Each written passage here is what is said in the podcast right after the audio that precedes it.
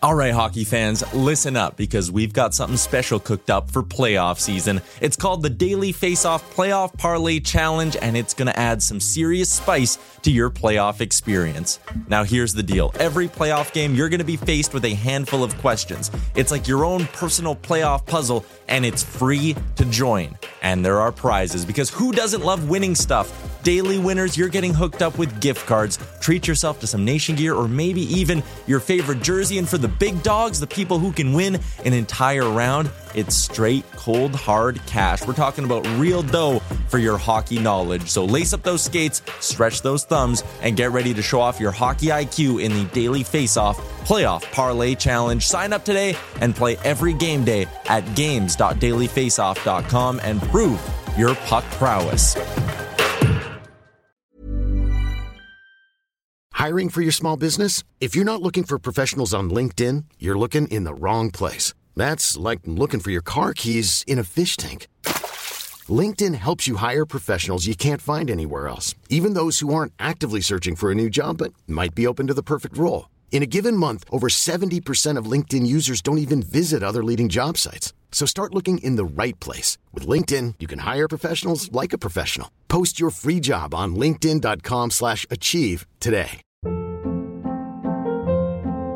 Hold up. What was that? Boring. No flavor. That was as bad as those leftovers you ate all week. Keke Palmer here, and it's time to say hello to something fresh and guilt-free. Hello Fresh. Jazz up dinner with pecan-crusted chicken or garlic butter shrimp scampi. Now that's music to my mouth. Hello Fresh. Let's get this dinner party started. Discover all the delicious possibilities at hellofresh.com.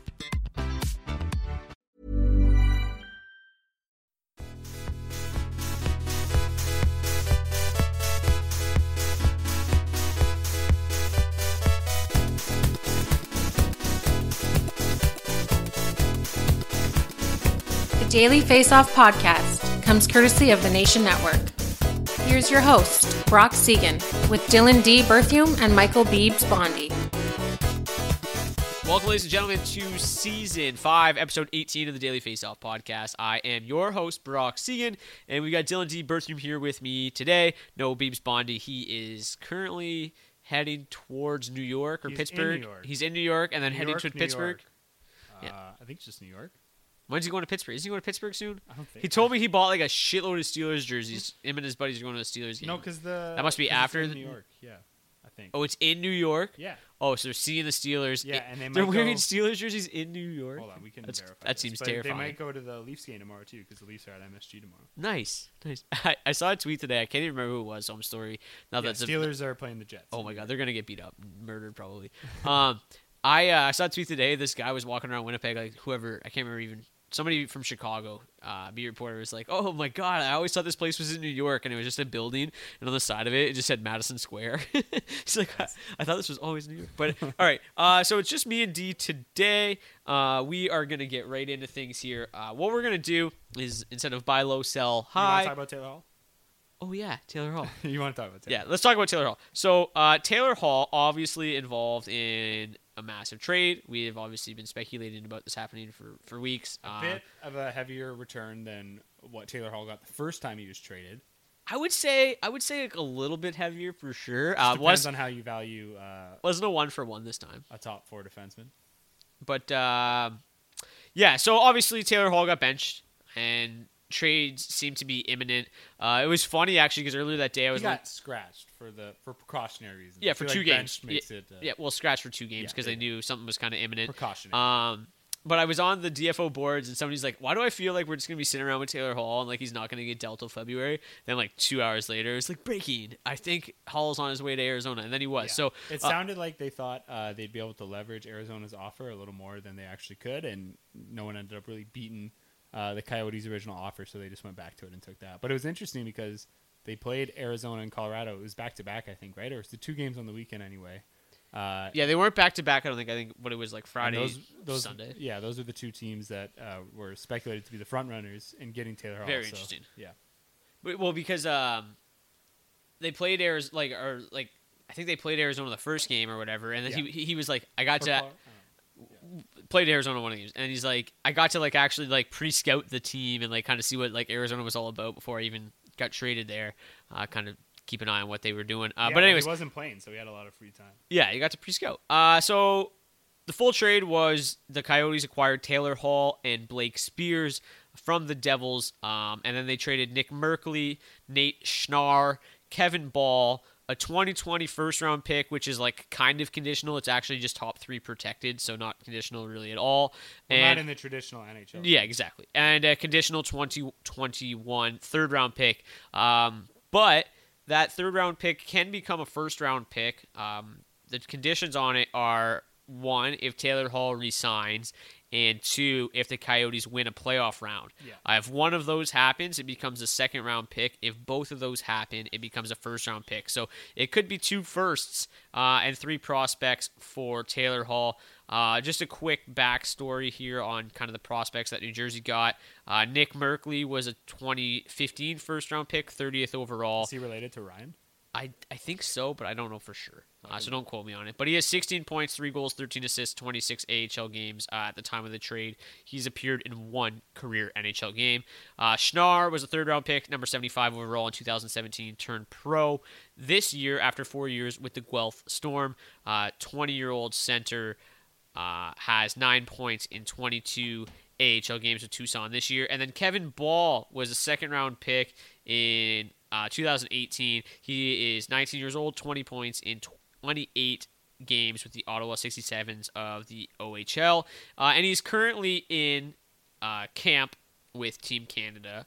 And I'm pretty sure Kevin Bahl is like six foot seven uh, if I'm not mistaken. So uh, just an absolute monstrous defenseman. Uh, it looks like he's going to be a second or third pairing defenseman for Team Canada at the World Juniors. So uh, just an absolute monster. I think it's a pretty good return all in all for Taylor Hall. Um, so far, he's looked pretty good with the Coyotes. I know you didn't see his first game. Um, but I, I was watching it. Uh, I, I sorry, Kevin Bahl, 6'6", 229 at 19 years old. Just an absolute monster. I don't think the Merkleys are brothers, by the way. One was born in Alberta, one's born in Ontario. Confirmed. Played Uh, in separate junior leagues, so yeah, don't think. No, not related. Uh, so Hall looked good in his first game with uh, with the Coyotes. Had one assist on the game winner to Oliver Ekman Larsson.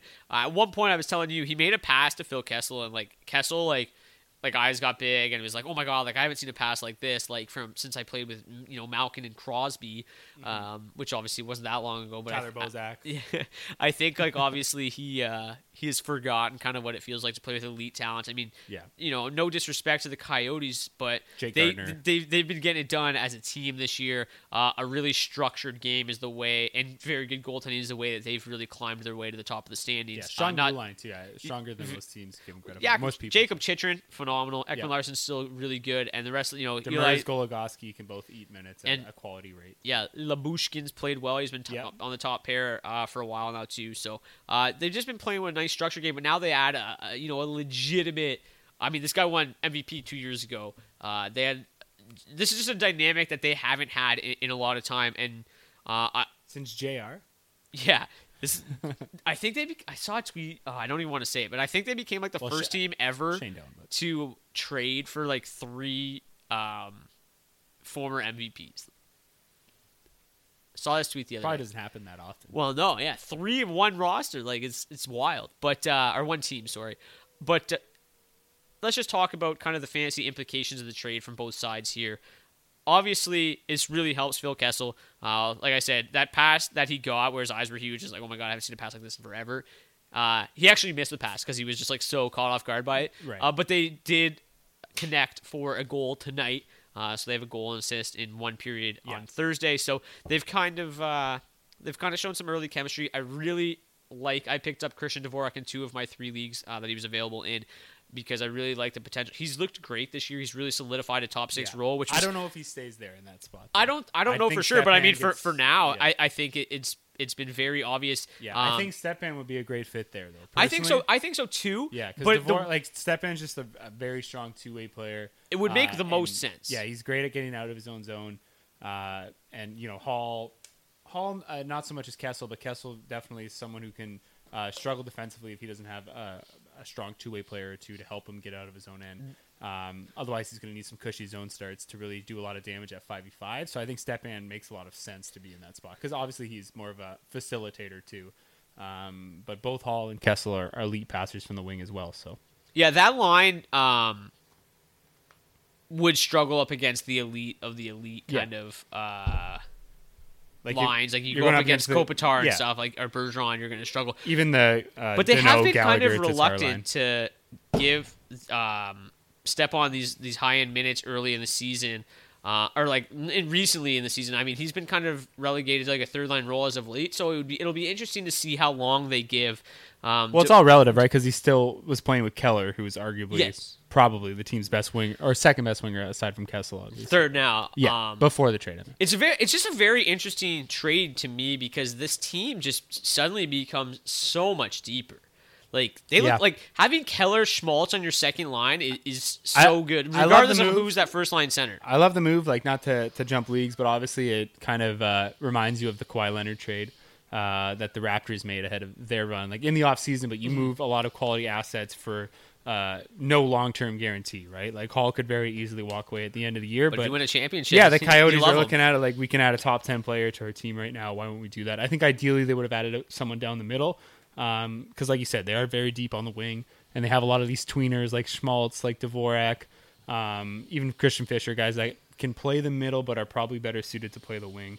Um, so, I, I, I don't know. I think, like I said, ideally be a, they would have added someone down the middle, and maybe they'll still look to do that uh, down the line. Those obviously dipped into their trade assets, but uh, Hall is an absolutely uh, great addition. Obviously, when you get a chance, like I said, to add a top ten player, uh, you don't really think twice about it, especially when they didn't uh, really have to mortgage their future too much, and the conditions set it up nicely where. Uh, if they do end up paying a pretty price, if they do end up paying a steeper price tag for it, it's worth it because they either you know advance in the playoffs or they were able to lock Hall up long term. So Yeah, and like the one thing that's very interesting too is like they don't have to score a lot. Their goaltending is so good. They play such a structured game, like we said, that now you know you're not really relying on Hall to go out there and post hundred points for them. Like that's not what they're gonna need to to make the playoffs or to yeah to make the playoffs or to advance the playoffs. They play a very good defensive game. Darcy Kuemper plays you know seemingly one of the best goalies night in and night out. So you know as long as they can rely on Hall, Kessel, uh, Schmaltz, Keller, Ekman Larsson, these guys to get the job done and put up two, three a night. Um, on most nights, that's enough for this team to win. So Yeah. gives them a lot more offensive punch they can rely on. Um, but let's move over now to a New Jersey perspective. Uh, obviously, losing a guy uh, of Taylor Hall's quality, of Yeah. Taylor Hall's talent, decimates the lineup. Uh, we've seen Jesper Bratt move up and play first line minutes without Taylor Hall. Uh, you know, I don't need to tell you that Jesper Bratt is not Taylor Hall. Uh, but this opens the door for guys like Blake Coleman, who we've seen his shot volume has been tremendous this year. Um, if you're in banger leagues, I think Blake Coleman is suddenly a guy that is uh, maybe not suddenly. I mean, I'm not in many banger leagues, so maybe he was already on your radar. But um, Blake Coleman's a guy with that kind of shot volume that can do something with you know the the high end minutes that he gets. Doesn't see uh, any power play time though. But the one guy to me that really uh, benefits from this is Nikita Gusev. Uh, I've, we've talked about Gusev on this show before about how he is among the best in, in terms of points per 60 so far this season. Uh, kind of had a hard time finding his way into the lineup on a regular basis early in the season. Uh, but even before Hall was traded, he slowly started to see more regular minutes. He started to see top six minutes. And now with Taylor Hall out of the picture, um, there's no question that Gusev is kind of this top six player that we thought he was going to be coming into the season. Uh, you know, dominated the KHL last year. So I think Gusev is one guy that it um, should definitely be picked up in a lot of leagues. Uh, the Devils have looked better since the coaching change, so Gusev is a guy that's absolutely interesting to me. And then obviously, still Hischier Palmieri should still be fine uh, as a duo without Taylor Hall. Yeah. It's just not quite as good. Yeah, I actually think it- Palmieri it could actually help him if it because he Mm-hmm. could uh, actually have to shoot the puck more. Uh, so we could see a bit of a spike in shot volume. He's probably going to play a little bit more too because all of a sudden he's probably the clear cut, I guess, most reliable winger on this team. I do like Gusev a lot. It's interesting because um, he's definitely been a bit of a flop from. Uh, I guess what the highest hopes were his upside heading into the season. Yeah, like some people drafted him probably, you know, in the top 100 this year. Like, yeah, well, expecting we, big things. We talked about it in the preseason, like his numbers in his last few years in the KHL, very similar to Artemi Panarin before Yeah. he came over. So uh, obviously a lot of hype around Gusev. He's been disappointing uh, to an extent, but uh, he's like you said, been very productive um, per 60, and he's got 15 points in 30 games. So he's half a point a game while playing just 13 minutes a night. So obviously, um, if if he starts to see a little bit more ice time and uh, moves up the lineup, there's a lot of upside there. I agree. I, I think he's definitely worth keeping an eye on. Um, yeah, it's I don't know. It's got to be disappointing for Devils fans, though. I mean, they made all these moves in the offseason. Oh, everybody like thought they were going to win the cup. Like, Yeah, well, oh, we bring up like PK Subban. I saw today was literally last in the NHL in in uh, goals against Yeah, and I think- goals above replacement. Like, yeah, I think you got to respect Ray Shero for what he did too, because he clearly made uh, some moves in the offseason, which were all about contending this season. Mm-hmm. Uh, and then he, you know, the team struggled out of the gate, and he just kind of called the spade a spade and said, "I, you know, you got to pull the trigger on Hall." It, was surprising that they did it this early, but they just got off to such a bad start that there was really Hall uh, just- no coming back. So even the comments from Hall, Hall just really didn't seem happy in New Jersey. There was just it seemed like there was basically no chance ever that he was even. Well, I think he was happy when he won the Hart Trophy. Well, yeah, but like this, like he was like so relieved. It seemed like in his comments, like to kind of get out of New Jersey after. Well, it was I all think it's done. I- more- it's a distraction thing too this year. Like, well, I just think it's more that uh, he obviously at this point in his career is dead set on playing for a winning team, right? Did you, well, yeah. Did you see the what, one? got what one or two playoff appearances He's in his literally, career? I think it's five career playoff games, and they asked him about it. He's like, I can remember every single playoff game I've ever appeared in in my career in detail. Like, Yeah. it's been there, that's been so few of them that he's Yeah. like, I remember every game in but detail. And he's yeah, ready to in, win a in fairness to the Devils organization, like they Hall and his agent had nothing but good things to say about the organization last year and how they approached his injury. Yeah. Because they could have rushed him back to the lineup last season, and instead they kind of let him take his time and uh, put his long term health first, which they definitely appreciated. And a lot of people thought it would bode well uh, for their chances of signing him long term. Um, but I think more than anything, Hall just, like I said, like you said, wanted to compete and wanted to be on a team uh, that really had a chance to make a run in the playoffs. And Arizona is that now with Hall. Yeah, they they look like a team that can do some damage. Um, it was funny before we move on here really quickly. It was just funny the day that it happened, the trade. Twitter seemed like it was still like stuck in 2016 because everyone was just like, "Oh, lol, like Arizona, like, like," and I'm like, "Have you guys looked at like how good this team actually has been? Yeah. Like, they're good. This is really good for them. They've got legitimate talent, but people just still like nobody even really, you know, the casual hockey fan thinks that Arizona is just still, uh, you know, a bottom feeder in the NHL. Yeah, but- the underlying numbers, like you said, are really strong, and obviously adding Hall uh, is only going to help that. All right, let's move along here. We are going to start a new segment. Uh, normally we do buy low, sell high. Uh, what we're going to do is basically buy low, sell while you can. Uh, we're just going to run through a, a large number of players that were drafted or ranked high in the preseason, and they've underperformed. Yeah. And we are going to discuss whether or not we believe uh, these players have what it takes to bounce back, whether or not their underlying numbers suggest that it is Yeah. entirely possible, or uh, basically we want you to take full advantage of their name value and trade them while you Yeah. still And- can and, because uh, yeah. it's not going to get any better from here on out. and just essentially reassess the fantasy value so you can kind of uh, decide where to go moving forward because I, I know a lot of these guys are, are probably been very frustrating uh, and you're maybe wondering whether or not what you're feeling is an overreaction or uh, whether you can wait these things out or if it's just time to move on so All right, let's get to buy low or sell while you can. But before we do that, I just want to say that the Daily Faceoff podcast is brought to you by our friends at Oddshark. And, of course, at the break, we will have our friends, the Blue Stones. Um, and at the end of the show, we will come up with some weekend streamers as well. But let's go to buy low or sell while you can. Let's start with Gabriel Landeskog. Uh, Landeskog obviously got off to a bit of a shaky start with the whole injury issue, uh, and even before that, really didn't play that great. But since returning to the lineup, he does have three goals, two assists, five points in seven games. So he's looked a little bit better since returning from the injury. But uh, Gabe Landeskog for UD is he a buy low or sell while you can?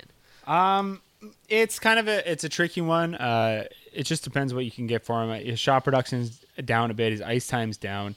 Uh, obviously, a reflection of how deeper Colorado's roster is this season compared to last. Uh, just three power play points for Landeskog, and that's what you would really expect to change and improve moving forward. Uh, he was obviously hurt for a bit there. He's back on the top line now.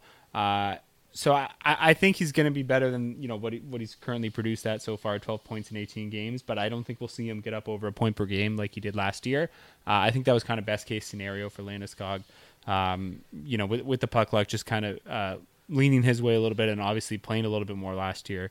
Uh, now that they've added some pieces like Kadri, Burakovsky, Donskoy up front, uh, not getting leaned on as heavily that top line as a whole. So, um, not quite a point per game player, but I, I still think definitely a worthy fantasy or fantasy asset moving forward, uh, especially playing the left wing, not a terribly deep position. Uh, so yeah, you know, I I think you could probably play it around a 30-30 pace from here on out. So you just kind of got to leverage that against which offers you can get right now. Yeah. Um, the one thing for me is that like he just he was never that great. Uh, last year, obviously, he was tremendous. He was never like that. I was never that interested in Gabe Landeskog. Like whenever I play Colorado one in DraftKings, like I n- almost never play Landeskog because most of the time the puck is on Rantanen or MacKinnon's stick, uh, and he kind of just picks up these uh, secondary goals here and there. I mean, 34 last year was just extraordinary, but the shot volume uh, is really what got him there, and the shot volume has completely disappeared this year. Uh, but everybody loves Rantanen and MacKinnon. Everybody loves Colorado one. I think that this is an opportunity for you to try to cash in on the name value and maybe you know people look at his numbers and say well you know they're not that great but i mean still 12 and 18 they'll just look at those and be like well he was hurt you know he still plays with Rantanen and MacKinnon, and we can really cash in and, Yeah, and I, I think your best bet is probably to try to sell him to a MacKinnon or Rantanen owner, for sure and uh, you know, kind of people sell it as a package deal. minds. Yeah, But yeah, I just I'm never like last case to me was the best case scenario for Landeskog. I know my projections coming into this year had him um, under 30 goals. Uh, you know, close, but under 30 goals, definitely under 70 points, and uh, the chances of him repeating that just seemed very slim. And then now, uh, after the Yeah, injury, after the I- start, just there's not a whole lot to love about. Like, th- there's no high end upside here, where I think you can get somebody with a little bit higher ceiling than, than Landeskog. yeah, that, that's fair. The one thing I want to say is that you know, obviously he was hurt, so his sample size uh, obviously a little bit smaller than uh, a lot of the guys we're going to be talking about here. Uh, so the shot volume, while it is concerning, he's you know you can't buy into it as much as you can. These guys that have played 35 to 40 games so far, so uh, Well, he's I- up over just barely over two shots a game right now, and he was Yeah. well over three shots last season. So uh, obviously it's concerning, but uh, I think you have to be a little more patient. I guess is what I'm saying than some of these other guys we're going to talk about that have uh, sample size is literally twice the size. Yeah, I kind of looked at what he's done even since he's returned and the ice time that he's played and looked, and basically, uh, you can kind of expect almost you know 100. Right, but he just got back up to that top line too, right? yeah, but like for the full season, came back you could was playing with expect him to kind of be right around, uh, you know, let's say 110 shots the rest of the season, and then we're looking at you know 16 goals maybe at the re- through the rest of the year, which is still pretty solid given 22 on the year, but um, Yeah, just, I think there's a good chance he gets significantly more shots than that. Is what I'm Yeah, it, we could see the. It just Especially last if year was kind of an outlier though too. I mean, obviously that top line was just you know out of control uh, last year, but it was a bit of an outlier throughout the rest of his career. But It was a return to what we saw earlier in his career. So it, remember when he was a rookie? He was Yeah. god. yeah, so it, it was like more encouraging, right? But that's what I'm saying. I I have a little bit more hope for Landeskog turning around than some of the other uh, the other guys on this list. For sure. All right, let's move along here. We've got Alex DeBrincat from the Chicago cat. Blackhawks. Uh, DeBrincat has played, you know, on the third line recently. Uh, this was a guy that had 41 goals last year, uh, just eight goals through 35 games so far this year. But like we say, it's very difficult for players, you know, to carry these extremely high shooting percentages. He shot 18.6% last year, 17.2% through the first two years of his career. We've seen that drop to 8.2%. This is so reminiscent of what we Laine. saw out of Patrik Laine. I like to a T. Yeah. But are you buying low or are you selling while you can with Alex DeBrincat right now? Uh, well, his shot production and shot volume has always been a little bit stronger than Laine's was the first few years of his career, right? So, uh, I, I think obviously the lack of goals is you know due to the dip in shooting percentage. He's shooting at half the clip of what he did last year, less than half the clip, and it's still like not incredibly low, right? Like it's not a guy we would highlight as regression is due here. Uh, and DeBrincat, just like Laine, is one of those players that is just so difficult um, to project long term after they just come in and uh, score at such a high clip. Because you don't know if they're going to be one of those guys who sustains that over a long period of Yeah. time, or if you know obviously regression is going to catch up to them. You see people like uh, Jamie Benn who shoots uh, at you know he's shot uh, mid uh, teen percent basically his entire career, so it definitely happens. Uh, but we see a lot more common guys like Laine and now DeBrincat uh, that eventually Fluctuate from year to year. Exactly, yeah. So uh, what I would say about DeBrincat is the shot production is still very strong. Um, on pace for nine more shots than last year. Yeah, and I the concerning thing is 12.3 on ice shooting percentage uh, suggests you know the the uptick in assists we've actually seen from this year is probably unlikely to last. Uh, I don't love where he's at in the lineup right now, obviously. Um, but I, I wouldn't be surprised he's back with Strome and uh, Kane before the end of the week or sometime early next week. Uh, I, I just think he's still a very valuable piece, especially with his position eligibility. Uh, but I think he's going to have a hard time getting to 30 goals this season with this slow start. Uh, he's on pace for just 19 right now. So uh, I- I think a 30, 35 goal pace from here on out is uh, certainly attainable for him. Uh, but it's tough to make the argument that all of a sudden he's just going to start scoring on 15% of his shots again. Yeah, You can't bank on it anyway. they just did the like he, it's the exact same we see with Laine. Like I, I have no really idea like what to say other than to compare directly to Laine. And we went through this and we tried to say Laine is gonna bounce back. Like I remember coming into that year, I hated Laine. Like I was like, "There's no way. Do not draft. Stay away from Laine." And he had a bad year, but then it was so bad to the point where it was like, okay, actually, yo, Laine, get Laine, like buy low on Laine because it can't be this bad. Yeah. But it can. We saw like this elite shot all of a sudden fall off, and to me, the Blackhawks just aren't that good this year. We saw. Remember last year how often me and you would play them on DraftKings because they were their power play was unstoppable. It's Yeah. they just aren't the same offense this year. You know, Patrick Kane has been phenomenal, but outside of Patrick Kane, there hasn't been a whole lot to love in Chicago. Uh, they seem very kind of in between rebuilding and Yeah. uh, well, the Toews line has been a little bit better of late, but the power play obviously is the real concern. Gustafson's production has just disappeared with the success of that power play. Um, the one thing when you make the comparison from DeBrincat to Laine, DeBrincat uh, has, you know, he's been a better playmaker since he came in the league than Laine. Laine was a lot more reliable But definitely provide more assists. on his goal scoring ability. Uh, of course, Laine is up over 20 assists already this season. Uh, probably a lot to do with fact one, he's playing more, uh, almost two minutes more a night than he did last season, and he's playing with Scheifele and Connor at five. playing with Mark Scheifele instead of Bryan Little Yeah. is a big difference. It's a big deal, and he's just playing more, which we called for for a long time, right? We said all, anything that gets offset in his shooting percentage, uh, or any any regression he sees in his shooting percentage, rather, could be offset by an uptick in ice time, which we're finally starting to see from Laine. So that's encouraging as far as Laine. While we're touching on that, obviously he's been great this year, 32 points in 31 games. Uh, but this, you know, this slump, uh, I guess the third year slump we're seeing out of Brinkett. Uh, just screams Patrik Laine, obviously. But the thing is, his playmaking I think is a little bit more reliable, so you can kind of stomach it a little bit more as he uh, kind of grinds through uh, this shooting slump. It's also worth noting Laine's percentage only dropped to like 12, 11 percent, uh, which is still well above average, but it was below what we were. Yeah, to break out at eight point two percent is a little alarming. Um, the one thing though, too, before we move on to the next guy is, you know, he's on pace for two hundred and twenty nine shots, which is fine and dandy. That's a solid shooting percentage, but I mean, or shooting volume.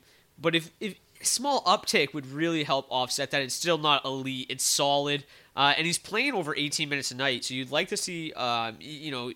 Even a few more shots out of him on a night to night basis to try to help get him going. It's Yeah, just, I- it's, just, it's been very I'd like to see them try him with Toews. We haven't seen it really since last season, uh, Yeah. the start of last year.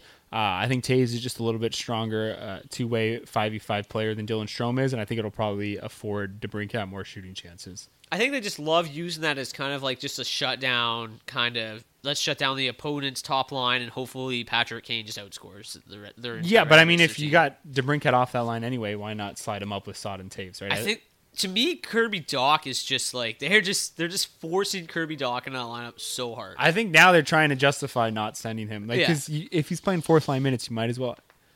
I don't know. It's kind of tough to say though, because it does it really help a player's development if he's playing against NHL players and then all of a sudden he goes back against uh, to playing against no, but eighteen why, year olds. why not let's let, send him to the World Juniors though? Like who cares? Like let him go to the World Juniors for. But that's what I'm saying. Is that really everybody. good for his development to all of a sudden just playing in a much easier against much easier competition? I mean, for a couple weekends to go, you know, win a medal and destroy everybody, I think like that would help anybody. Maybe, come back to the NHL with the most confidence ever. I don't think it's like if you're gonna Yeah, but what the NHL happens- roster, let him go. Yeah, but what happens if they lose in, lose to Finland round one of the uh, elimination bracket, and then you know all of Canada's disappointed? Well, I That's mean, not a great spot to coming back from. We've seen it in recent years. They're not invincible by any means anymore. The competition's got a lot deeper. Uh, so I don't know. I but I do think like it's interesting that they announced that he's not going uh, to be loaned to the World Junior team, and then the next day or two in practice, he's playing With the uh, break at. Yeah, so they're trying to justify it, is what I'm saying. It just it seems it seems forced into the lineup for me. All right, uh, Jamie Benn, guy that you hated in the preseason, guy that I you know thought had some bounce back potential. Uh, seven goals, eight assists in thirty five like games this year. right. Um, who is the guy we I, I bet you against? I'm looking it up right now. Brady Tkachuk. Oh yeah, Brady Tkachuk's a lot. So I'm better. winning that bet, 19 points, and Benn's got 16. It's tight. It's tighter than uh, I would expect. Hey, you know what? New coach in Dallas. All of a sudden, Jamie Benn Seguin, and Radulov together. We like that. Um, Benn was already on the top line before that. Yeah, but he, they, they fucking what's his face? Jim Montgomery changed those lines way too much. It was ridiculous. But all right, let's uh let's rapid fire. That's more just few. you don't appreciate that as doing your job. What you're not going to talk about Benn? I got to talk about Benn. No, quick. no, we're going to talk about Benn. I Rapid just, fire. it feels like you're couple. trying to gloss over Benn here. No, no, I don't want to at all. Let's go. Uh, on pace for 206 shots. Certainly, this is what I wrote. Won't be the bounce back player some thought he would be. Who's that? I still think there's potential. I, I still think he can get back to around a 25 to 30 goal pace if his shooting percentage begins to regress sooner than later. Shooting 8%, uh, not terribly low, but I mentioned it briefly earlier. He's never shot below 10.9% in a season across his 11 year career. Uh, so I think he's worth holding on to for the goal scoring, abi- uh, goal scoring ability. Ability? Freudian slip. Uh, but Benn is certainly light years away from the point per game player he used to be. Oh, nobody thought he was going to be a point per game. I think somebody thought he might be a point per game. Where Well, did look, you I- thi- he was 27 and like 25 last year? How much better did you think it was going to get? I thought he was going to be sensational. Uh, he has played. we've seen a massive uptick in minutes uh, since uh, the coaching change. You know, you know, almost a minute and a half over his season average, which I think will bode well for him because I think the one. So he might get 54 points. Well, the one thing that I was very bullish on coming into the year was like the ice time, and he played a shitload in the playoffs, and I'm like, this is gonna happen again in the regular season. But it seemed like, oh, you know, I thought Jim Montgomery's still an idiot. Yeah. Um, and then he was still an idiot. So I think that you like to me, the way this roster was constructed, when you go out and you see Roope Hintz take this massive step forward, and you go out and you sign Joe Pavelski and you sign Corey Perry and you bolster this roster, to me, that screams I did this to play Benn Seguin and Radulov together and fuck up the rest of the league like Colorado does, like Boston does, like Toronto does. They load up these top lines and they just destroy teams and let their depth try to figure things out. And when you add a Pavelski and, and Hintz takes that next that's the way this roster is built, and they just refuse to do it. This is they need to stick to this formula and see how it goes because they play great defensively because their bottom six is terrific. And they need to say, Hintz, Pavelski, you guys just go dominate Yeah, blue the second line of the strong. team and just, just let, let's let Seguin, Benn, and Radulov kill everybody. Blue Line strong. They have great goaltending as much as anything. I, I don't know. They they had a lot of success doing that last year. So hopefully they get back to that, running Benn Seguin and Radulov together. Um, we'll get right into Joe Pavelski, uh, Benn's teammate. You just mentioned him. His shot volume's down, seven goals, eight assists in 35 games. His ice time is down uh, compared to what he was doing in San Jose last year. He's shooting well, uh, just below his career average. Uh, 8.4 on ice shooting percentage, right in line with what we've seen from him in his career as well. Uh, he's on pace for just 12 power play points. He had 29 last season. Um, so the change of scenery really seems to have been for the worst here for Pavelski. Uh, it could get better with the coaching change, with Montgomery now gone. Uh, but for now, Pavelski remains off that top line. Brock's calling for that to continue. I think you could easily put Pavelski in there instead of Radulov, uh, and it's still going to bode well for all three of whoever's on that top line. I still think Pavelski's worth holding on to in case he does move up the lineup, but I'd definitely be looking to move him uh, before the value diminishes any further. Although, as someone who owns Joe Pavelski right now, let me say it is very difficult uh, to get anything close to decent value out of him.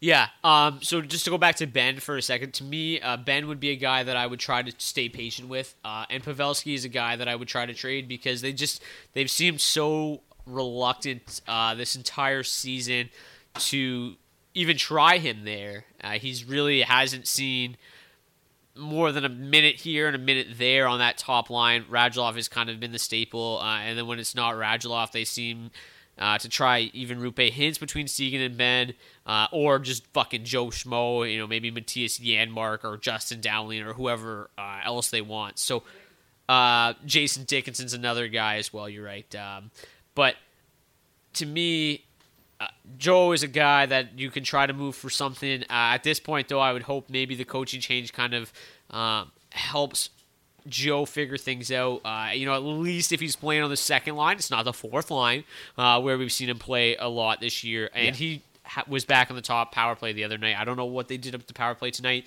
but the other night they had Seguin, Benn Radulov, Klingberg, and Joe Pavelski, which is what we all want to see. Uh, whatever, maybe Miro Heiskanen, it doesn't matter. But those four forwards should be on the top power play unit together. Uh, so it's almost his value is almost so low that I want to just wait and see what he if he can bounce back at all, and if he doesn't, just fucking drop him. Like at this point, like I don't think you're getting anything for Joe on the trade market. Yeah, it's tough because you know we talk about taking Maybe advantage. trade him for Anthony Duclair. Somebody might do it. Maybe I don't know. Nobody believes in Anthony Duclair except for us. I don't think. I think anyone who recently picked up Duclair isn't going to be wanting to move him too quickly.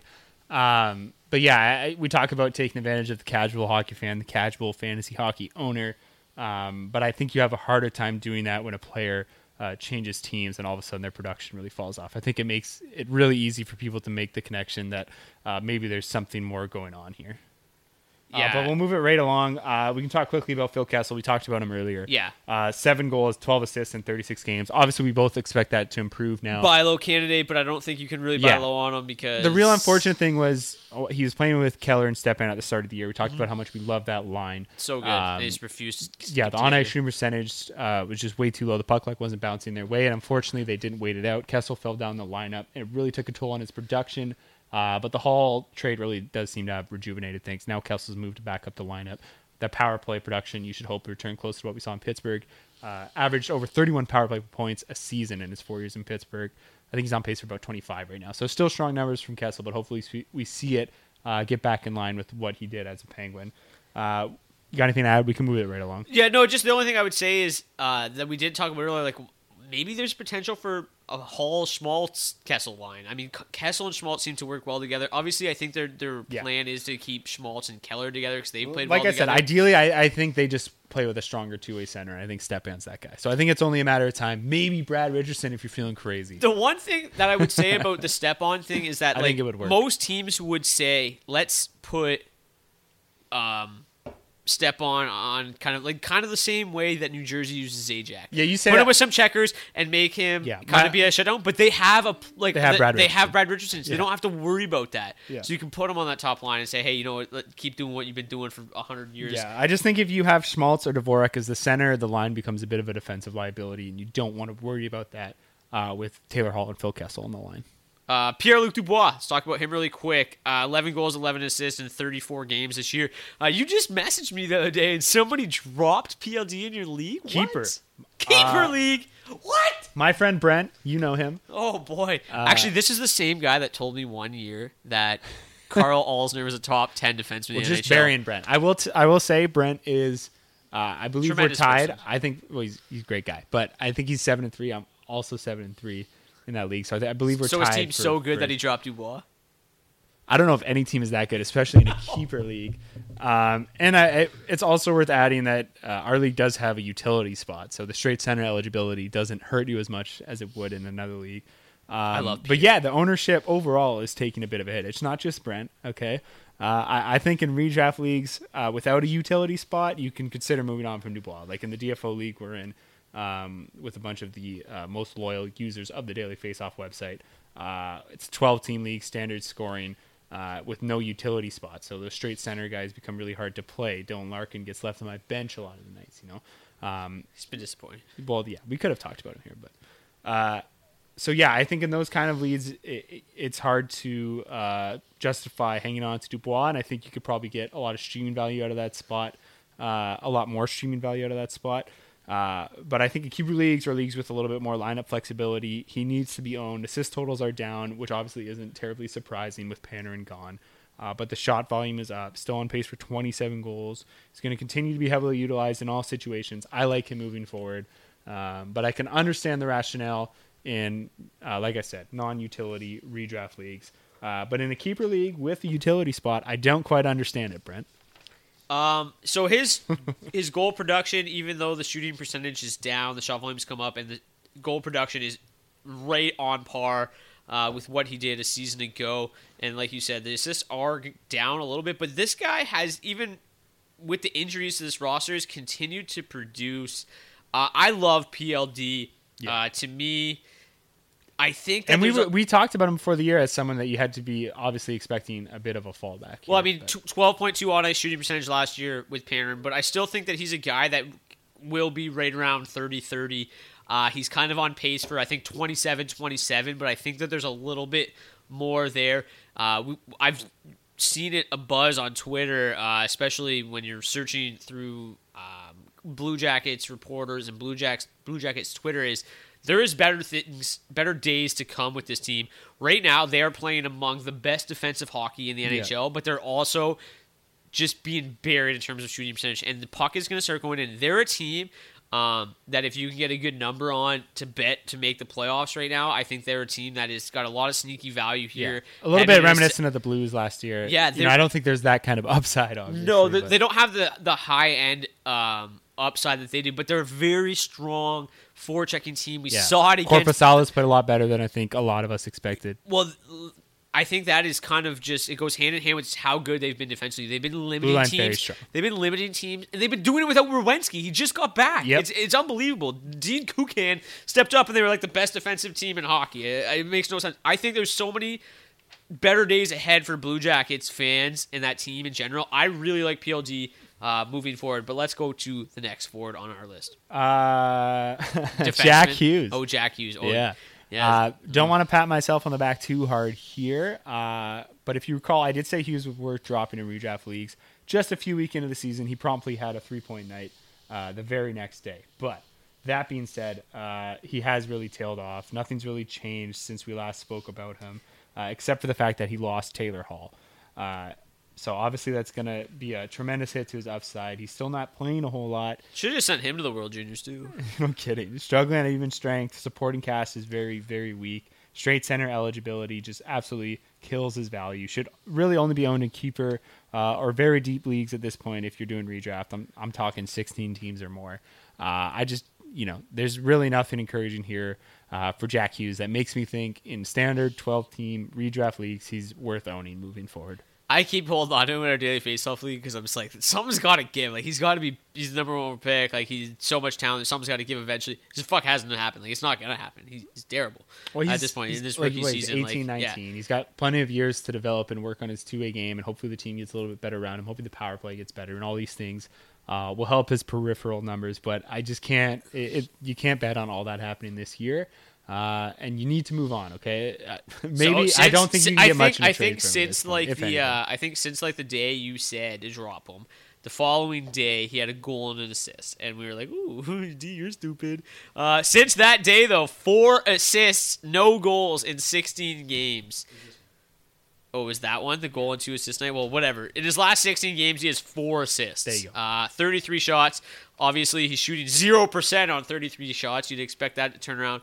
um, I to me though, I still think, I really do think that you could trade this guy for something. for what? What? What do you? I don't know what because I'm not a stupid owner.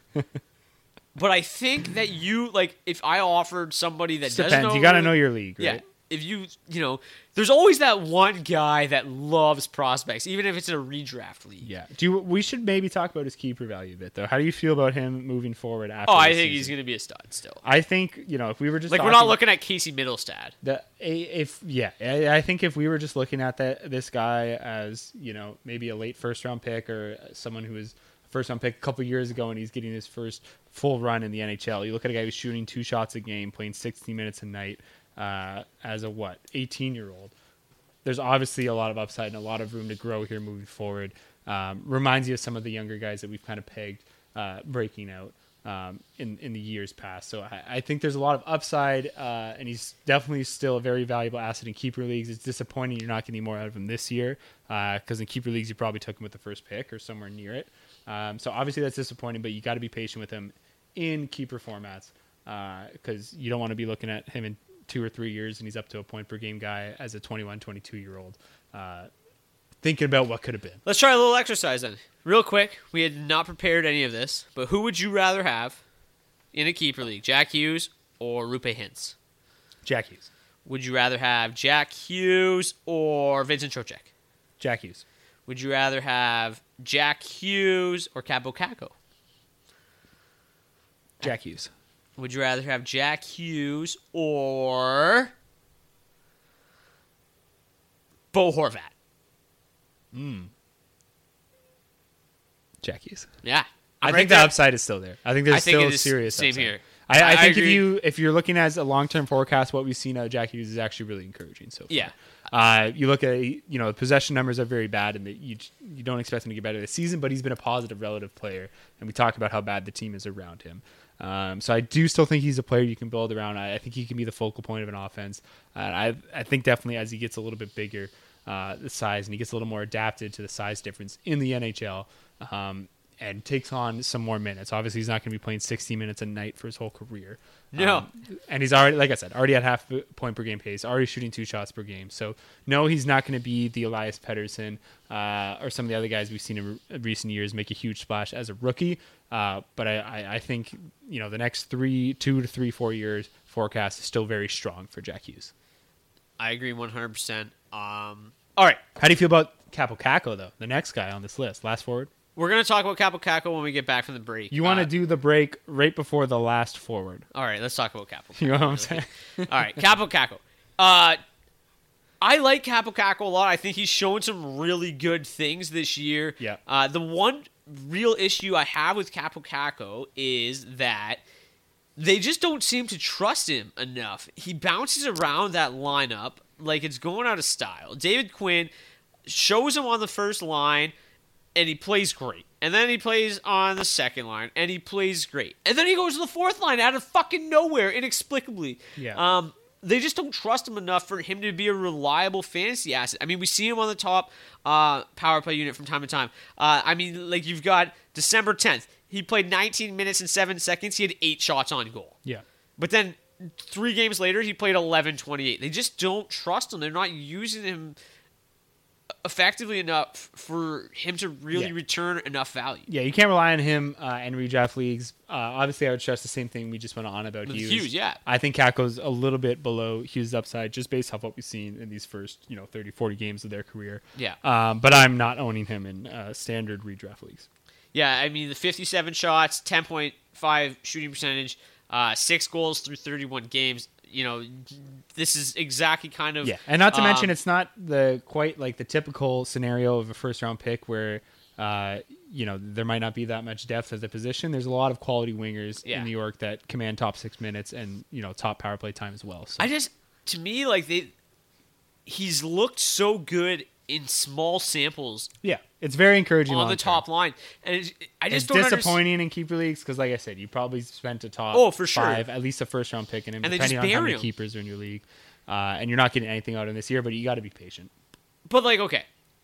If you're David Quinn, Sure. what the fuck is the point I don't know. in playing him with Brendan Smith? I don't know. What the fuck? I- what? I've never- might as well send him to the World Juniors. There's a like lot of coaches where I think, uh, you know, I can definitely see a lot of logic and a lot of reasoning in the things that they do. David Quinn's one of those guys who I don't know think for the most part just throws shit at the board and says Him, sticks. him, I Travis no idea. Green, and Jim Trav- Montgomery are all, I- and and Jeff Blashill, who's been better this year. I can. Those I'm not a psychiatrist. I've never had a conversation with Travis Green. I can confidently diagnose him as having ADD because I swear to God that guy just gets bored and cannot have the same top 12 two games in a row. He was just like, "Yo, Jake Virtanen, you're with Pettersson tonight." They- just kidding. Actually, Boeser, you're back on the top. They could oh, win- Boeser, now you're with Horvat. Oh no, just kidding, Boeser, you're back Yeah. with. That was their last four. They could win 10 nothing three games in a row, and the lineup's going to change every single game. Yeah, he's he's ridiculous. Quinn's the same way. Quinn changes every game. It's like, okay, uh, Zibanejad, you're our center, and Panarin, you're our left Yeah. winger. That's the only thing. I also have a theory that if you know you're going to be like a top 10 team in the NHL and you know you're going to cruise until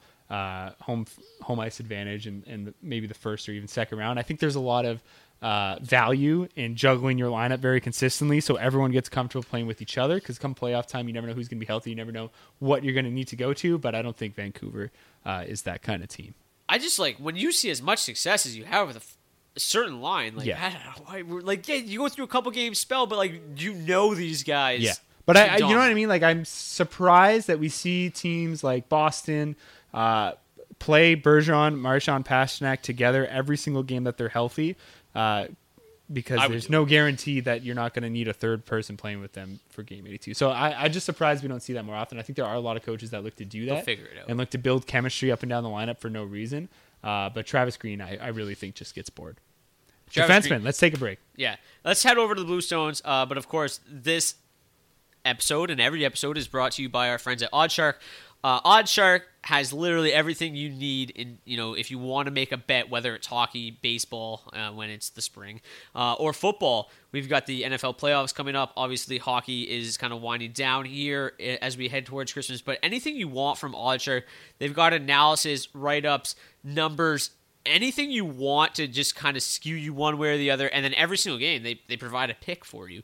Um, so if you're up on the fence, you want to spend some money, uh, OddsShark has everything you need to make that sharp bet. So head over to OddsShark and start betting like a shark today. And let's fire it over to the Bluestones, and we'll see you back here in 60 Baby, be seconds. Baby,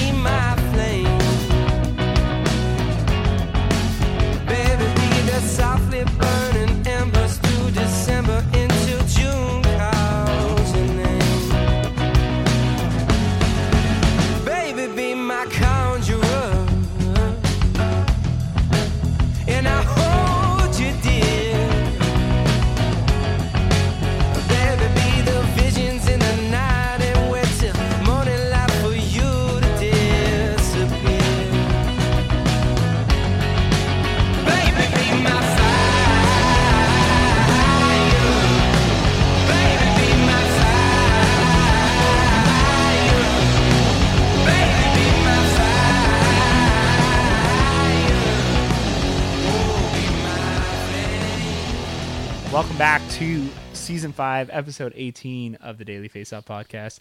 A very Andreas Janssen episode of the podcast brought to you by OddsShark. As always, hope you enjoy those sweet, sweet riffs, licks from the Bluestones. Riffs and licks. Uh, check them out, Apple Music, Spotify. New video coming out, I think. Beebs was tweeting about it.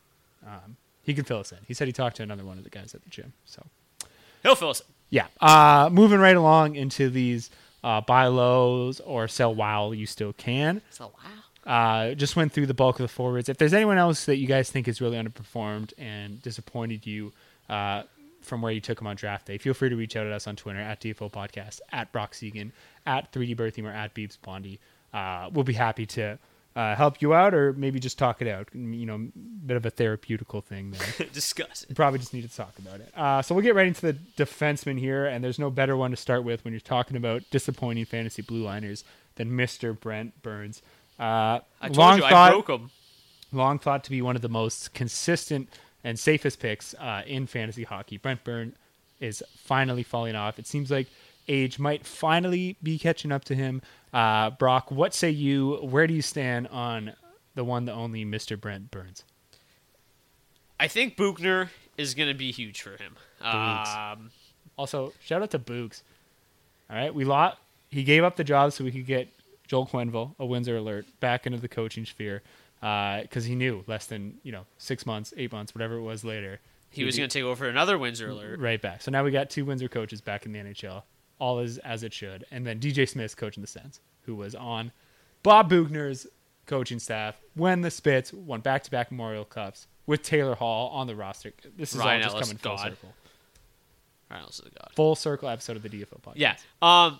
No, I, I think that there's a lot to be excited about when you talk about Brent Burns. Sure. Uh, right now, obviously, this entire season to this point has been disappointing. Uh, but since Bob Boughner has taken over, uh, you know, just just a casual 28 minutes, 26 minutes, 27 minutes uh, for Brent Burns. Uh, usage has just been insane. Bo- all three of those games is over three minutes more than he was playing. Uh, before Boughner was hired, in those games he's had 10 shots, uh, six in his most recent game. Uh, the, I drafted Brent Burns this year, first time ever. Uh, First round, second round, where are we at? uh, I think actually I got him in the third round. That's like the only reason I took him That's him. late. I think he Yeah. was around 15 to 20. Yeah, uh, I think I had um I think I had like a middle pick too. I think I had the sixth round sixth pick and I drafted him with the third like I got him fairly late and that's the only reason I did it. Um but like I've never really had him like you know, except for maybe I picked him up when he played forward back in the day. Uh, but like, no, I've never really had him, so I probably broke him. Uh, but still, this guy's got 100 shots in 36 games. Not quite the pace we're used to seeing out of him, but I think this coaching change is going to help a lot. Boughner has been uh, relying heavily on Brent Burns and Erik Karlsson. Uh, we've seen them featured on the top power play unit together at times. I just, if I own him, like there is, there's no sense in trading him. You're probably right. There's no sense. Like it can't get worse, and you're not going to get anywhere close to the value you're going to get. Uh, and, you know the you know the everyday owner is going to look and see that he's a minus 23 and like, and then I'm going to be like, you're an idiot because you looked at plus minus. Um, but you're never going to get the value, and he can only get better. And if he does get better, like it's entirely possible that he finishes the rest of the season as the best defenseman in hockey, like in fantasy hockey. Right, but you're not trading like if you have John Carlson, you're not trading John Carlson for Brent Burns at this Absolutely point. not. No. Uh, I'm just saying, like if you're holding, if you're hold, Yeah. if you hold on to his first 36 games, there's no Yeah, point in I- selling him now. It's interesting to talk about because you know I, I think worst case scenario Burns is still a top ten, top fifteen fantasy defenseman for the rest of the season. Yeah. Uh, so we're still talking about a guy that is a, a legitimate number one fantasy D man. Uh, but there are some red flags here. The shot production is down, uh, which you know isn't terribly surprising to see at a guy at his age at 35. Uh, just tends to be when that kind of offensive production starts to slow down. Um, after four straight seasons with 300 plus shots, uh, soon to be 35 years old. He's on pace for just 222 this year. Uh, like we said, still a very impressive mark for a D man, but it's not the type of shot volume you're expecting when you draft him as high as you did. Uh, The last four years were fucking insane. yeah, possession numbers are also concerning 45.6, negative 6.2 relative Corsi. Both would be career lows. He's never had a negative Corsi in any of his previous eight years in San Jose. Uh, so that's basically been the whole time he's been a full time defenseman. Uh, Sharks are, as a whole, are a lot worse defensively this year, and the goaltending is brutal. So that plus minus likely is going to continue to be an issue. So you got to uh, take that into consideration if you're in a plus minus league. Uh, and he's on pace for just 50 points despite a three, 13.4 on ice shooting percentage. Um, so I, I think it just depends what you can get for Burns at this point. If someone has given you adequate value uh, and you have uh, maybe some other strong options on the blue line where moving Burns isn't going to hurt you too much, I think I would go for it because I don't think what are you gonna get for the him? upside is the same that it was. I don't know. I think people still look at his production, the the points in, in the games played. He's on points for fifty, and uh, you know they'll see the name value, especially in redraft leagues, uh, and be moving to move a quality or willing to move a quality piece. And like I said, I think you gotta.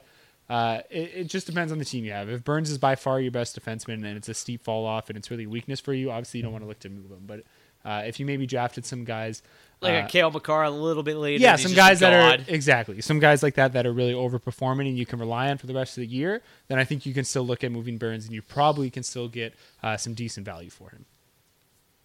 Yeah, I mean, like I just, I just don't think we're. go- I it'd be think, so hard to put a number on like or like a value on Brent Burns right now. Yeah, but I don't think he's ever going to get back to what he was. So I don't think he's gonna shoot 330 times this year. Yeah, I think But this even- is it. If we're at- talking about the bell curve of Burns' career, he's past the peak. I don't think he's going to. at his current shot volume, uh, you know, he could super easily still score 10 goals the rest of the year. I know, but and if they start figuring things out, I Yep. still think he, you know, is very Yep. easily a number one defenseman. I, just- that, that's what I said. He's still I, a I top don't, 10, but I just don't think you would ever get that. v- Would you get that value in return? Like it would be, it'd be hard. I think. I think you're looking at a guy who gave you 70 points uh, for four years in a row. I think there's a lot of uh, name recognition out there. Still. Yeah, I think People there's a lot of people on that name. Yeah, I think there's people that will give up assets to him, banking on him getting back to what we've seen from him the last few seasons. Uh, and I personally don't think we'll ever see that again from Burns. Just well, I mean, bi- just that like really super 353, extrapolating. 320, 332, 300 shots. Like, Yeah. I, I, I literally, I don't think he'll get 70 points in a season again. Is what I'm saying. Especially with Carlson there long term now. Yeah, well, the Carlson thing we saw it take a hit on his value there early in last year, and then Yeah, all of a sudden he's just it's like, just going to get into it." compound it as he gets older, right? That's where I'm coming from here. Uh, so especially in keeper leagues, if you can still, right? I think that's where we should really be talking about is if you can move him Oh, in a, keeper, league, yeah, as a number one defenseman. you can yeah, for him at this exactly, point. Yeah. Like I'd try to package him for Cale Makar. I think you could still try to. yeah, because I think in you know maybe two years time he's probably going to be lucky to be uh, churning out a half a point per game. Yeah, well, I mean, he's getting up there. That's what I'm saying. Thirty-four. That's what I'm saying. Old man. It's like Larry Fitzgerald status. Yep. Moving right along, uh, probably the person that PK Subban. Yeah, he's we've been terrible. asked about the most this year, uh, Pernell Karl Subban. I told everybody not to draft him. So Two uh, goals, three assists in 33 games. yeah, everybody had this guy ranked ridiculously high. Um, the crazy thing about his year so far is he's uh, been shit and he hasn't even been hurt yet. So he's going to get hurt eventually and just be uh, not available to your roster. Uh, this team is going nowhere. He's not on the top power play unit on their team. Uh, he is shooting just 2.7%, so you could see some positive regression on a shooting percentage to 7.4%. Uh, so both things that we look for uh, for a player to bounce back, but a player like PK Subban not playing on your top power play unit, I just don't see how he bounces back. I, I picked him up off of waivers in the DFO league a couple weeks ago. I was excited about it. I'm like, shit's gonna get better. It didn't at all. I fucking dropped him today. He's shit. Yeah, I he's shooting like you said, two point seven percent. Uh, I'm really not expecting a ton of regression there. I think he's like a seven percent uh, career shooter in his average. So he's always been a little bit ab- above average from the back end, uh, and he's obviously always been a little more reliant on his goal production as uh, opposed to assists. Um, that seven point four percent, you know, it's a little bit low, but his career mark's eight point seven. So I don't think we can really see. No, it. yeah, it's not gonna go too much higher. And we talked about how bad this surrounding cast is when we talked about Jack Hughes. Uh, he played himself off the top power play unit. You talked about that. It's going to be a long season if he needs to rely on his 5v5 production. The Devils are a terrible team at even strength. Um, so, yeah, I, I'm, I'm not even sure if he's worth owning at this point. Well, yeah, like so I think if you can get absolutely anything for him, you should move him. As This cur- is the as- sell while you still can. This- Yes, uh, this is the biggest sell while you still can. Uh, but if not, just drop while you still can. Run far, far away. Uh, at his current shot volume, if he shoots at his career 6.0 shooting percentage, uh, we're really only looking at maybe six to seven goals rest of season for him. So we're talking about a guy who's finishing for uh, with eight goals on the year. He's only got three assists in 33 games. It's it's fucking disgusting. It's putrid. It's embarrassing. Yeah, and it doesn't, like I said, it doesn't seem to be NHL.com getting. this guy's a top five. I, I don't think it's going to get a lot better with the assists because it was never a strength of his. On ice shooting percentage, I don't think we can expect a ton of reg- regression there. And he's played himself off a top power play unit on what was already a pretty poor power play. Yeah, Sami Vatanen. If, if Sami Vatanen is knocking you off top power play units at this point, uh, Yeah. you're you're useless. Yeah, Mark Giordano, um, not been Another guy that's just on the wrong side of the age curve. right, and maybe not as um, disappointing as a guy like PK Subban, but certainly disappointed for where he might have been drafted. Uh, he's got four goals, 13 assists, and 36 games played, so he's just a tad under half a point per game. He should continue to be a starting D-man in fantasy hockey, uh, in my point of view. But I, I think we know at this point that last year's 74 point season. Yep, let me remind you, Giordano had 74 points last year. It was a bit of an anomaly. Um, if you can trade him to someone who still looks at him as the elite fantasy D man he was last season, then I would definitely move him. Otherwise, I think you just have to hold pat on Giordano. Um, that power play should still be above average. He still get some decent production there. He's still a strong two way player. Uh, but I think it last year was kind of the situation where absolutely everything bent uh, his way. Um, every single bit of puck like he could have gotten, he got. The power play uh, was one of the best in the league all season, and that's really not something that's sustainable year to year, uh, no matter how talented your team is. So I, I don't think we're going to see him get back anywhere near around that pace. So if you can get someone who's going to pay uh, pay up for him as if he is still that defenseman, do it. Otherwise, I, I think you just got to hold on to him uh, and be happy with what you get out of Giordano. Yeah. Um, the power play production for that entire roster uh, just isn't there. They were at 19% last year. It's dropped a full 2% this year. The whole Flames team just really like I, every time I go to their line combos page, I'm just like, how do you get any value out of any of these guys other than maybe Matt Tkachuk and Lindholm at this point? Monahan struggling. I mean, they played better. They're still putting up points with this new ridiculous configuration.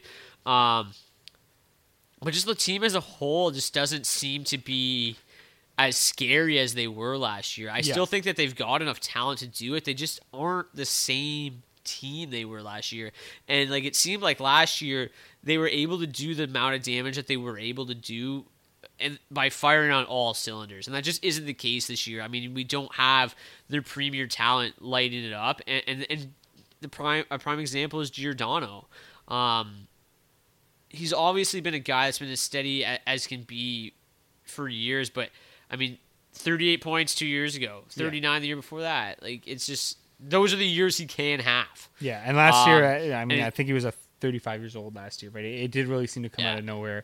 Um, and while the underlying numbers looked relatively strong, uh, you still cast a lot of doubt about a guy his age able to repeat that kind of season. But I still think he has the chance if they can kind of figure it out to become a number two fantasy defenseman still, because Yeah. the assist sto- assist totals are still pretty good. Thirteen and thirty six games is solid.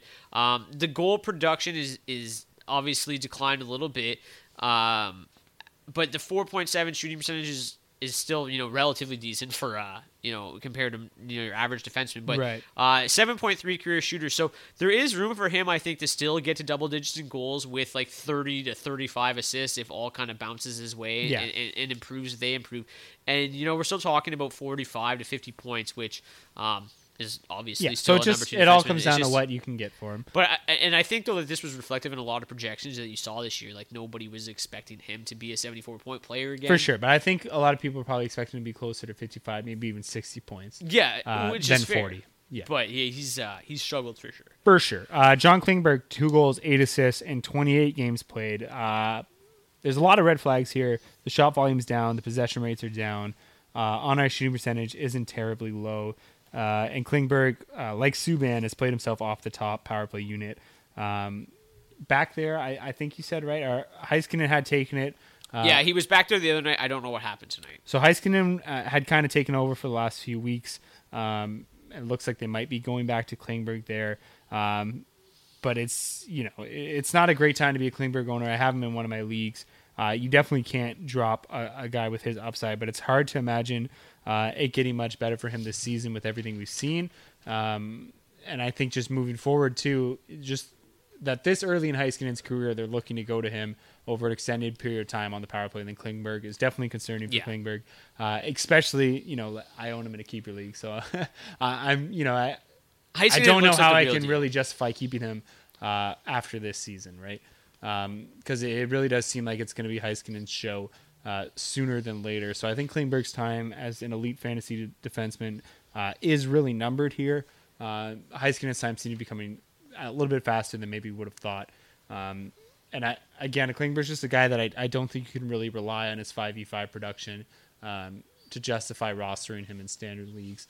So you got to be looking at moving him. You're not going to get a, a whole lot for him right now, but maybe you can find someone with a really a weak blue line who's desperate uh, and maybe wants to believe in the upside of Klingberg.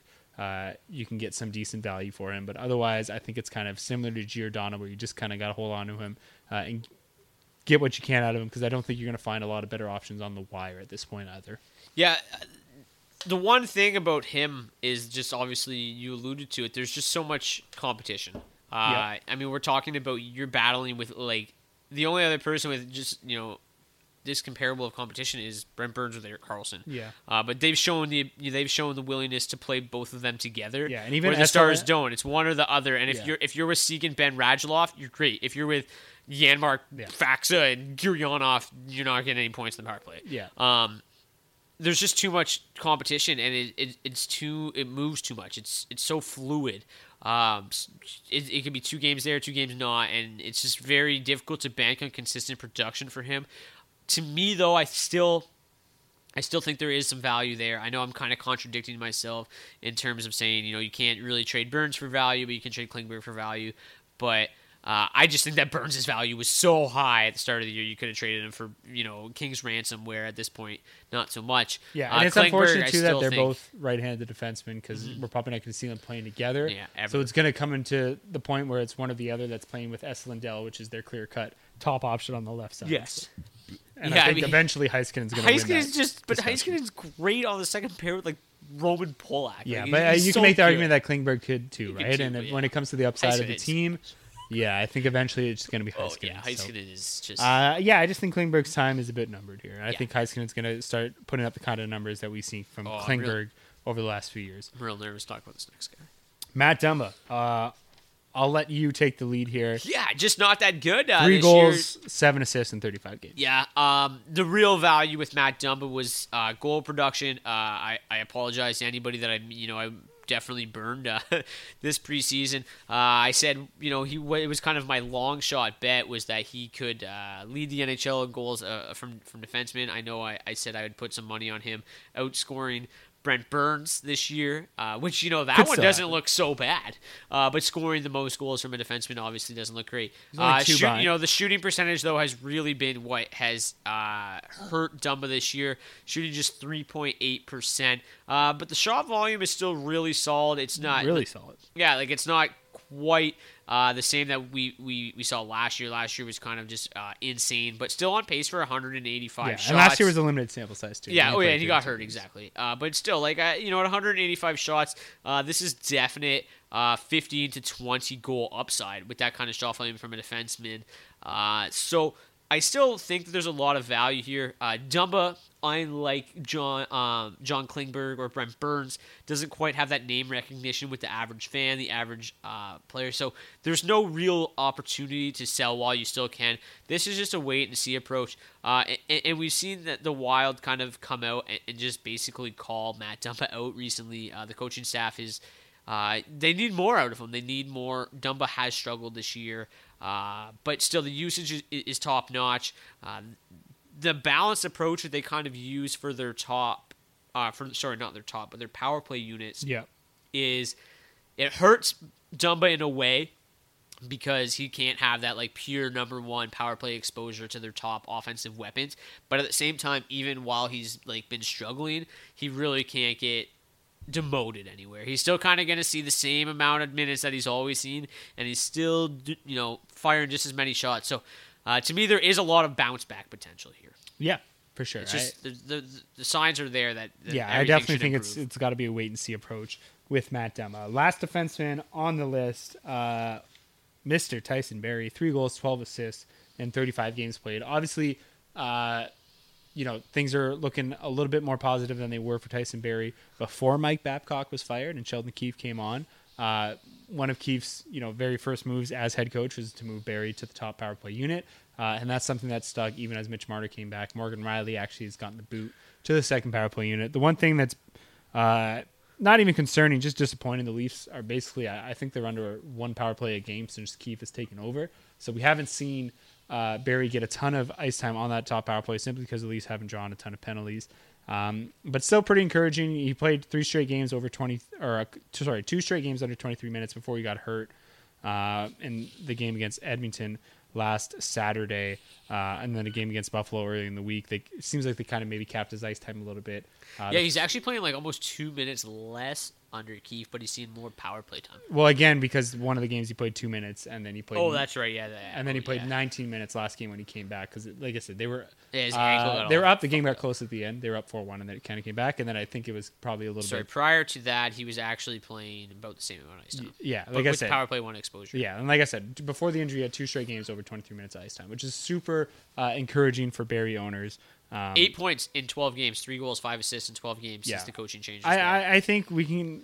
You can be pretty superficial about this, and it's fine. You really, there's really no point in moving Tyson Barrie right now. You should really wait and see um, what kind of effect uh, him being on that top power play unit and with Sheldon Keefe being there has on his production. It's been positive so far. He had two assists last game, uh, so he's looked a lot better since Keefe took over, and obviously he's getting more opportunity.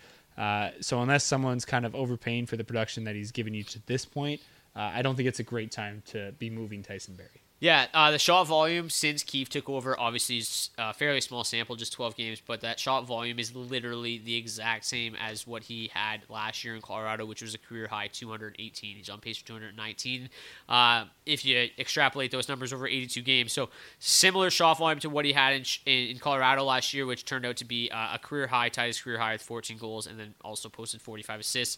Um, there's just if you're playing with uh, if you're playing with tight, uh, with uh, John Tavares, Auston Matthews, Mitch Marner on that top power play unit, lot to like. Um, it's just it's a matter of just whether or not he plays on the top power play unit uh, f- moving forward. Yeah. Uh, that's really where a lot of his value is going to lie. Uh, but the usage is great. It's great to see.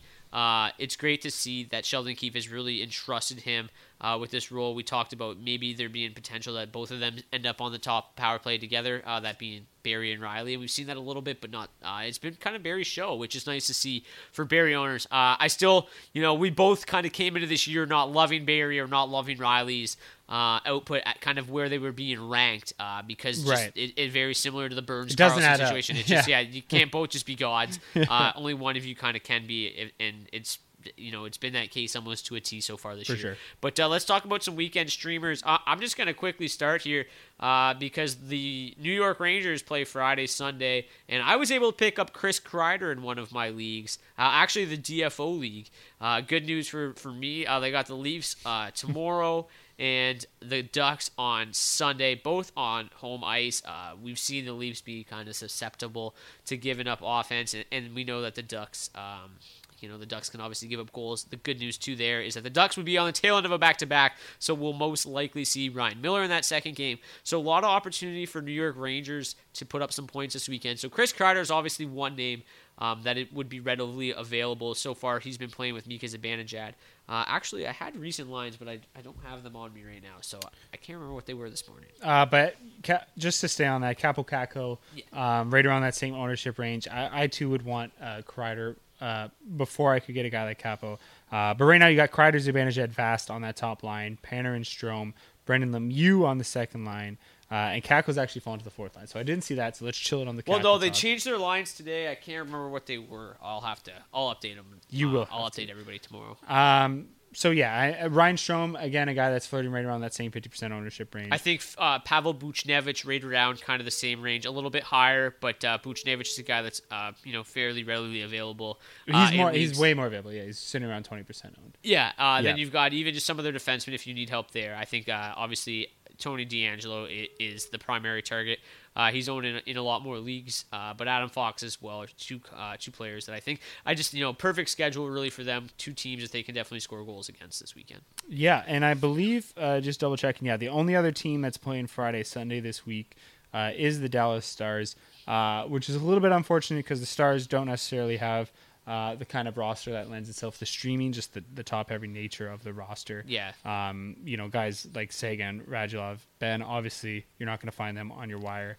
Uh, if you're in a super deep league though, and you want to get uh, desperate with it, that third line really has been very good at five v five this year. Uh, if you maybe you want to pick up like I, I can't even believe I'm saying this, but like a Blake Comeau, I think there I, ha- I- there is some. I mean, if we're going to be ridiculous about this, I think I'd go Radek Faksa first, just because Yeah, you know well, he's yeah, going to play a lot of penalty kill time as well, Yep. and then there's always that long shot, be at a sub five percent chance that he gets some sort of uh, shorthanded production. But I don't uh, you know he's going to play a lot of minutes. I don't think so- we can overlook a guy like Corey Perry either. Uh, obviously, the minutes aren't there. The usage has not been great. Still seeing power play time though. Like if you're in a deep league and you're really desperate, uh, him and Gurianov make a little bit of sense just Yeah. because of the schedule. You're gonna be able to play both of them if that's kind of your only option. Yeah, and uh, Roope Hintz, standard leagues, still just thirty six percent owned, so he's going to be available He- in a lot of leagues. cooled off a lot, obviously, since the ridiculous Yeah, uh, I think Pavelski's probably sitting around 80. So if you're in one of those leagues where the owner's already given up on Pavelski, he's worth at least a stream this weekend. Uh, and then Mattias Janmark in the deepest of leagues, or if you're just desperate trying to get an extra couple of games in, uh, he's apparently 0% owned. I'm sure someone has him, but uh, 0% owned. And I believe he's playing the third wheel to Hintz and Pavelski right now. Um, so not like I said, not a lot of great options on Dallas.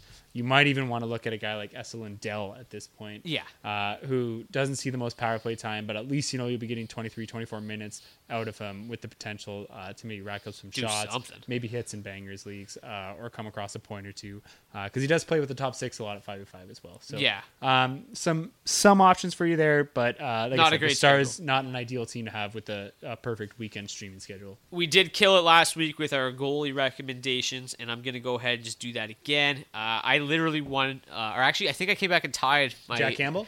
with uh, Jack Campbell and Ilya Samsonov Yeah, he was the week. stream of the week. But uh, so we've got Samsonov, also a terrific streaming option this week. He's already confirmed to start Friday in New Jersey. So if he's still available when you're listening to this on Friday morning, rush over to the wire, get Ilya Samsonov uh, starting in New Jersey on Friday. Braden Yeah. Holtby will be going Saturday against the Lightning. Uh, a guy that has been absolutely terrible, simply horrendous for the Toronto Maple Leafs this season. Michael Hutchinson will be starting Saturday against the Detroit Red Wings on home ice. He has been awful. no doubt about it. But if there's ever a matchup where he can show up and play half decent, uh, you know, maybe you're in a win wins only league. yeah. Maybe you are just getting absolutely decimated in the goals against and save percentage categories already, and you just want to try to claw back in wins. Michael Hutchinson should be able to win that game. Uh, the Red Wings will be on the front end of a back to back, so Johnny Bernier will be starting for them. Uh, but like, I mean, there's just no reason why Tavares and Matthews and Nylander and Marner and all the boys can't uh, just absolutely slaughter the Red Wings. They've, they've done it time and time again already Yeah. this season. So And, uh, Hutchinson yeah, should I- definitely be Hutchinson able to win that four game. goals and get the win easily. Yeah. Um, and I think the other one worth mentioning, Ryan Miller, looks like he might get a start. Uh, Yeah, I against just the said Rangers just- on Sunday. Yeah. Yeah. I don't love it, but I mean, it's if you're desperate, I think Ryan Miller is definitely a guy that one of the only Yeah, I- options you're going to have. That's what I mean. I think come Sunday, I think he's probably going to be the one widely available option that's worth starting because otherwise you're looking at uh, Jimmy Howard. Jimmy Howard making his return to the NHL against Yeah. Arizona on home ice is like the deepest of desperate, but like that's all. I would all say uh. Aaron Dell versus the Golden Knights might be a little bit more desperate, but uh, probably equal. I would rather start Dell than Jimmy Howard. Jimmy Howard's awful. He's been hurt for like a month. He just started two games in Grand Rapids. You know, we're at the point in our lives where I like Jimmy Howard more than you do. But I know, Uh, no, I think Ryan Miller is probably going to be your best bet on Sunday. Yeah, So in New. York for sure. He Yeah. uh, he just got beat by the Devils, so I don't know how he's going to beat the, the Rangers. But hey, Obviously, he if you're desperate, you're- lose the you're- game, yes, you're desperate. You're desperate. I think he's your best bet if you're playing the odds. I think Ryan Miller is the best widely available. Yes. uh, spot start on Sunday. But the way the schedule lines up, I think your best bet is to kind of just fire away on maybe a Friday start with Ilya Samsonov. You're right. Get ahead of you it. can go. But yeah. a lot of times in goalie categories, you don't know until after the Yeah, two two starts you get on Saturday, right? Yeah, you're Uh, and if you're if you there's probably gonna be a lot of leagues where you're losing in save percentage and goals against, and you're just looking to make up a little bit of ground. And I think Ryan Miller will be. you know what though? Yeah. You could, you Ah. could, Ah. you could always have Ah. like Ryan Miller and Henrik Lundqvist going head to head on Sunday. They're probably both available, and then guarantee yourself the win. Yeah. Say fuck you, save percentage. Or Georgiev might even get the start again. He's starting Friday against Toronto, but he could Ba- plausibly get based on t- based on Twitter today, Georgiev shutout against Toronto tomorrow is confirmed. Like it doesn't even. Apparently, he just loves playing against the Leafs. So Well, there was something like uh, he created. I forget what it was, but there was something with the Steve Dangle podcast or Steve Dangle videos where uh, Alexander Georgiev, as like a 15 year old Bulgarian uh, hockey fan, created some sort of fan website for the Maple Leafs. Um, I wish I had more info than that, but there's some weird connection there. I, I swear. Yeah. Interesting. But He's anyways. a Leaf fan in Bulgaria okay, and a Steve Dangle fan specifically. wow, interesting. Yeah. Um, but anyways, that was season five, episode 18 of the Daily Faceoff podcast. I'm your host Brock Seguin. We have Dylan D. Bertham. We say Merry Christmas to all of you from the three of us, including Beebs Bondi, who is And currently happy here. holidays. And yes, enjoy a happy, a happy Hanukkah, holiday. Kwanzaa, We will not be back New next Year's, week because it's Chinese Christmas. New Year's, Macedonian Christmas, all the Christmases and the New Year's and all the holidays. Orthodox so enjoy Christmas. some time off. Please God, drink some beers for us. Uh, we we know we will be. If you're eating healthy, just cheat. Yeah, cheat on your diets. It's all This is about cheat time. days. Uh, we're not we're not a dietary podcast though, so enjoy the holidays. no. Uh, you know, as always, travel safe, be safe. Uh, love the fam. See you guys back here in a couple weeks, where we will be talking about who knows what. Peace. Don't fuck with cats. heard to all your friends. I heard you telling them that you need a man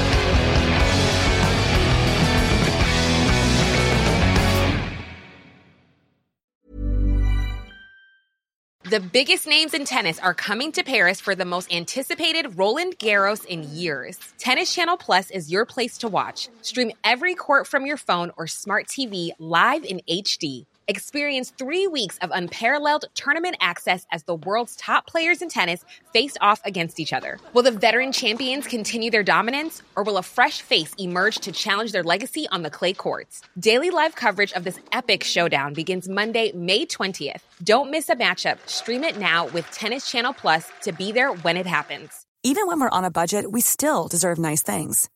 Quince is a place to scoop up stunning high end goods for 50 to 80% less than similar brands. They have buttery soft cashmere sweaters starting at $50, luxurious Italian leather bags, and so much more. Plus, Quince only works with factories that use safe, ethical, and responsible manufacturing. Get the high-end goods you'll love without the high price tag with Quince. Go to quince.com slash style for free shipping and 365-day returns. Hold up. What was that? Boring. No flavor. That was as bad as those leftovers you ate all week. Keke Palmer here, and it's time to say hello to something fresh and guilt-free. Hello Fresh. Jazz up dinner with pecan-crusted chicken or garlic butter shrimp scampi. Now that's music to my mouth. Hello Fresh. Let's get this dinner party started. Discover all the delicious possibilities at hellofresh.com. When it comes to your finances, you think you've done it all. You've saved, you've researched, and you've invested all that you can. Now it's time to take those investments to the next level by using the brand behind every great investor, Yahoo Finance. As America's number one finance destination, Yahoo Finance has everything you need, whether you're a seasoned trader or just dipping your toes into the market. Join the millions of investors who trust Yahoo Finance to guide them on their financial journey. For comprehensive financial news and analysis, visit yahoofinance.com, the number one financial destination, yahoofinance.com.